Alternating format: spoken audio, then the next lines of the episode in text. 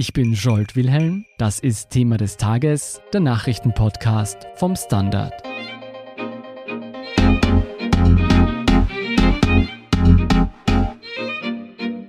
Proteste gegen rechte Vortragende an Universitäten und die MeToo-Bewegung haben auch in Österreich die Debatte über Political Correctness wiederbelebt. Während die einen fordern, dass niemand durch die Worte, Gesten und Taten eines anderen verletzt werden, sehen andere in dieser politischen Korrektheit einen Angriff auf die Meinungsfreiheit. Vom respektvollen Umgang miteinander, den Ängsten weißer Männer und dem Problem der Vorverurteilungen berichtet Maria von Usler. Sie ist Videoredakteurin beim Standard und hat sich die Thematik genauer angesehen. Maria, was genau versteht man unter Political Correctness? Political Correctness zielt hauptsächlich darauf ab, eben diskriminierungsfreie Sprache zu verwenden, bezieht sich aber auch um respektlose Gesten und Handlungen gegenüber Minderheiten und besonders diskriminierungsgefährdete Gruppen. Woher kommt diese Debatte? Das ist aus dem Englischen entlehnt und hat auch den Ursprung in dem anglosächsischen universitären Umfeld was aber nicht bedeutet, dass auch die ganze Debatte importiert ist. Also man kann davon ausgehen, dass es eben Inhalte gibt, die in Österreich stärker diskutiert werden und andere, die in den USA eine stärkere Relevanz haben. Zum Beispiel im amerikanischen wird sehr stark über kulturelle Aneignung nachgedacht. Das ist, wenn du indigene Symbole zum Beispiel benutzt im modischen Kontext, wo dann eben der Ursprung nicht mehr mitgeliefert werden kann. Und im österreichischen oder im deutschen, es ist zum Beispiel inzwischen weniger akzeptiert, Mohrenküsse als Schwedenbomben zu sagen. Und da gibt es im Deutschen sogar einen Begriff, den ich gar nicht erst sagen will, der gar nicht mehr akzeptiert ist. Ein weiteres Beispiel ist eben die Sprache aus der NS-Zeit, die nicht mehr verwendet wird. Das sind Sachen, die wir hier diskutieren, die eben in den USA wieder nicht so relevant sind. Jetzt gab es ja historisch immer schon Höflichkeitsregeln in der Sprache. Was hat sich von damals bis heute verändert? Ja, wir kennen historisch sehr viele Tabus, die allerdings damals eher von zum Beispiel der Kirche gekommen sind, religiöse Tabus oder auch etwas wie Majestätsbeleidigung das sind Dinge, die sind von oben diktiert worden. Bei PC geht es allerdings immer eher um den Minderheitenschutz. Das heißt, statt eben von oben kommen diese Regeln des Umgangs von unten als eine Basisbewegung. Das heißt, anstatt jetzt die Majestät zu schützen vor Beleidigungen, geht es jetzt darum, Minderheiten zu schützen mit der Sprache. Genau. Du hast gesagt, in unseren Breitengraden unterscheidet sich die Debatte vom amerikanischen Raum.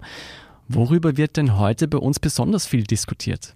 Es gibt da gerade in Österreich aktuell zwei Beispiele, die sich beide auf Auftritte an Universitäten beziehen. Das wäre zum einen die Feministin Alice Schwarzer, die zu einem Podium eingeladen wurde. Und das andere ist der FPÖ-nahe und rechtsnationale Historiker, der an der Uni Wien eine Vorlesung hält, eben zur Zweiten Republik. Was sind denn konkret die Probleme für die Kritiker bei diesen beiden Personen? Bei Alice Schwarzer, die ja hauptsächlich als Feministin bekannt ist, stoßen sich die Kritikerinnen an ihren Haltungen gegenüber dem Islam. Alice Schwarzer ist eine Gegnerin des Kopftuches und ist schon durch viele rassistische bis islamfeindliche Aussagen bekannt geworden. Das sagen jedenfalls ihre Kritikerinnen. Sie selbst sagt, sie würde den politischen Islam kritisieren. Bei Lothar Höbelt ist es so, der hat in Publikationen geschrieben, wo auch Holocaustleugner zu Wort kommen konnten. Er ist im AfD-nahen Umfeld, FPÖ-nahen Umfeld und was eben auch kritisiert wird, ist, dass seine Vorlesung zu einem Sammelbecken geworden ist, wo sich Identitäre und Burschenschaften treffen und vernetzen. Maria, jetzt abgesehen von der Debatte an Universitäten, mit der MeToo-Bewegung ist die Frage nach politischer Korrektheit ja auch in der breiteren Gesellschaft angekommen. Worum geht es denn da? Die MeToo-Bewegung hat eher dazu geführt, dass man über Verhaltensweisen nachdenkt, also weniger einzelne sprachliche Details bespricht, sondern wo fängt zum Beispiel sexuelle Belästigung an und was auch ganz wichtig ist, wer bestimmt das? Also ein bisschen die betroffenen Perspektive zu stärken. Es gibt aber auch durch diese feministische Debatte, die dadurch größer geworden ist, einzelne andere Begriffe, wie zum Beispiel Manspreading oder Manterrupting, Mansplaining, wo die Verhaltensweisen von Männern, besonders gegenüber Frauen, kritisch hinterfragt werden. Dinge, die vielleicht in den 50ern normal waren, sind heute weniger akzeptiert. Du Maria, das klingt ja eigentlich sehr positiv, gerade wenn man versucht, Minderheiten durch die Sprache zu schützen oder auch durch die Verhaltensweisen. Warum gibt es dann auch so viel Kritik an Political Correctness? In der etwas breiteren Bevölkerung ist es natürlich immer auch die Angst vor Veränderung. Es gibt dann zusätzlich die Angst, etwas falsch machen zu können.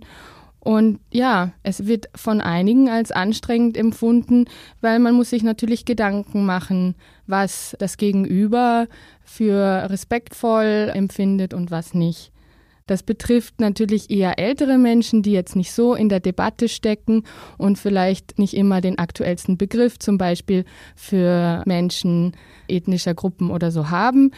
Es betrifft aber auch die stärker privilegierten Menschen, besonders Weiße.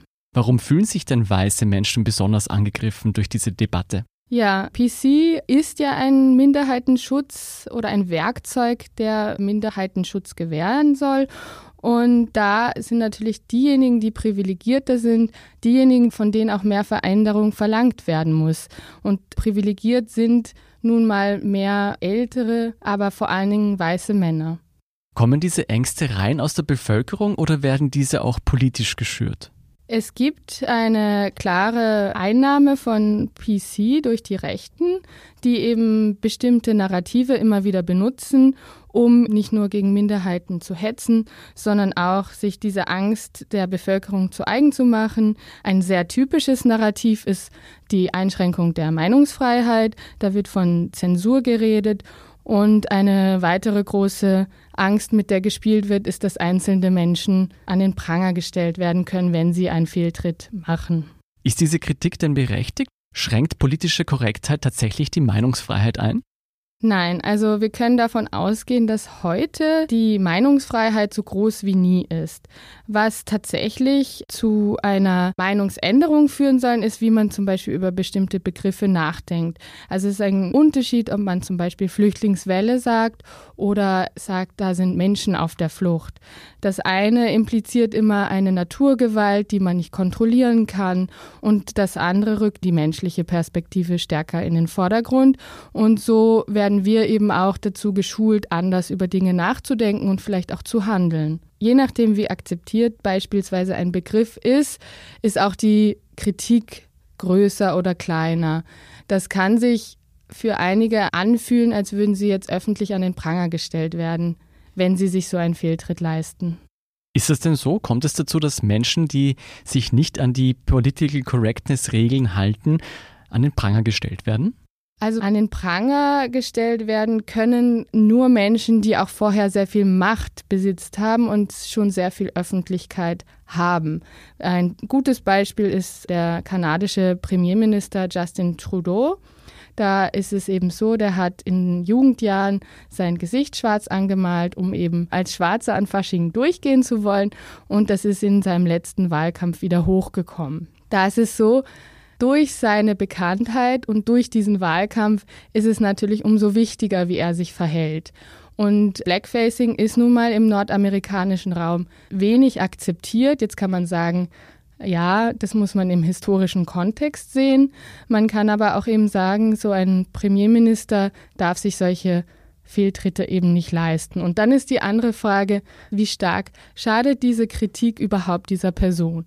Bei Justin Trudeau ist es so, es war ein knapper Wahlkampf und diese PC-Debatte hat seinen Ruf sicherlich etwas geschadet, aber er hat eben trotzdem knapp gewonnen. Also ein mächtiger Mensch konnte seine Macht erhalten, hat vielleicht ein paar Prozentpunkte verloren.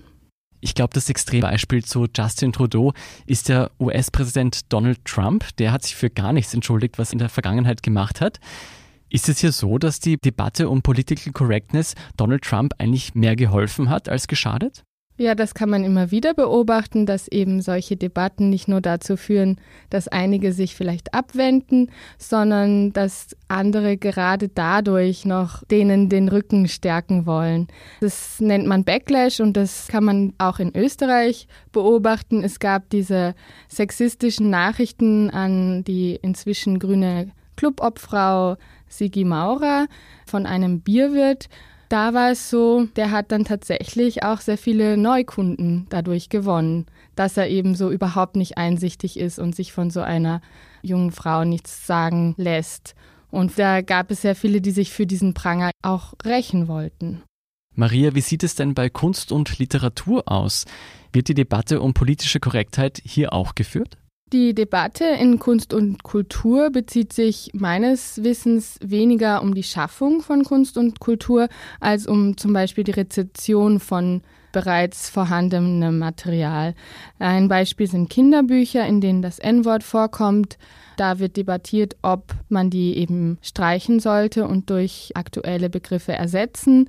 Ein weiteres Beispiel ist der Konsum von Filmen, Textpassagen, Theaterstücken, in denen zum Beispiel Gewalt vorkommt, in denen Vergewaltigungen gezeigt werden oder andere stark traumatisierende Szenen vorkommen. Und sollen diese Szenen nicht mehr gezeigt werden oder worum geht es da? Hierbei fordern bestimmte Gruppen Trigger Warnings, die haben zum Ziel, nicht das zu zensieren, was dort gezeigt werden soll, sondern eine Art Warnung auszusprechen, dass solche Szenen überhaupt vorkommen. So können zum Beispiel Menschen, die physische Gewalt erfahren haben, verhindern, dass sie das nochmal durchleben müssen in Form von psychischer Gewalt. Also jemand, der zum Beispiel ein Trauma erlebt hat, läuft Gefahr, retraumatisiert zu werden und kann durch so eine Warnung selber entscheiden, ob er vielleicht zum Beispiel den Raum verlassen kann und sich das nicht antun muss oder ist eben einfach psychisch darauf vorbereitet, dass es jetzt belastend wird. Das heißt, es geht nicht um die Zensur von Kunstwerken, Medien, Literatur. Es geht eher um die Freiwilligkeit, ob man sich das eben dann in dem Moment geben möchte. Maria, wenn wir jetzt all das Gesagte zusammenfassen müssten, wie sagt man seine ehrliche Meinung, ohne jemandem auf den Schlips zu treten? Ich finde tatsächlich diesen Perspektivwechsel immer sehr wichtig, dass es nicht darum geht, bloß nichts falsch machen zu wollen, sondern dass man sich wirklich überlegt, warum sind diese Begriffe oder warum sind diese Gesten verletzend. Und oftmals kommt man dann darauf, dass es nicht die eigene Handlung ist, die jetzt jemanden verletzt, sondern die Vorgeschichte. Letztendlich geht es immer um Respekt. Und Empathie. Und Empathie. Ich nehme davon mit, dass vielleicht gerade wegen Menschen, die sich für den respektvollen Umgang einsetzen, die Meinungsfreiheit noch nie größer war als heute. Eine ausführliche Betrachtung zur Political Correctness lesen Sie, liebe Hörer und Hörerinnen, in der Wochenendausgabe des Standard. Vielen Dank, Maria von Uslar, für diesen Einblick vorab. Gern geschehen. Wir sind gleich zurück.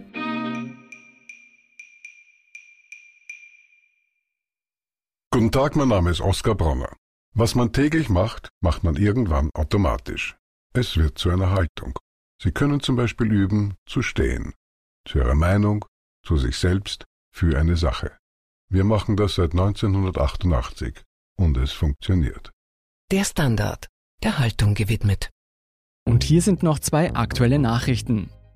Erstens, knapp 50 Prozent der jungen Erwachsenen zwischen 20 und 35 Jahren weltweit befürchten, dass es noch zu ihren Lebzeiten einen dritten Weltkrieg geben wird.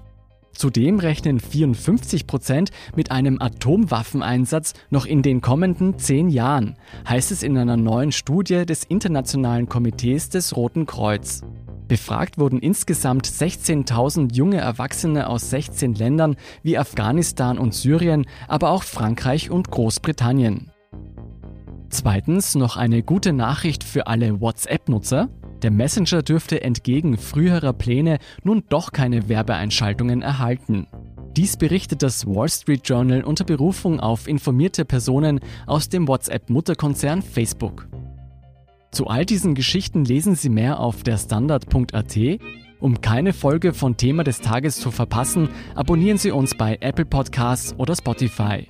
Wie Sie uns unterstützen können, erfahren Sie auf der standard.at/slash Abo. Und Sie helfen uns auch mit einer 5-Sterne-Bewertung beim Podcast-Dienst Ihrer Wahl. Ich bin Scholt Wilhelm, Baba und bis zum nächsten Mal.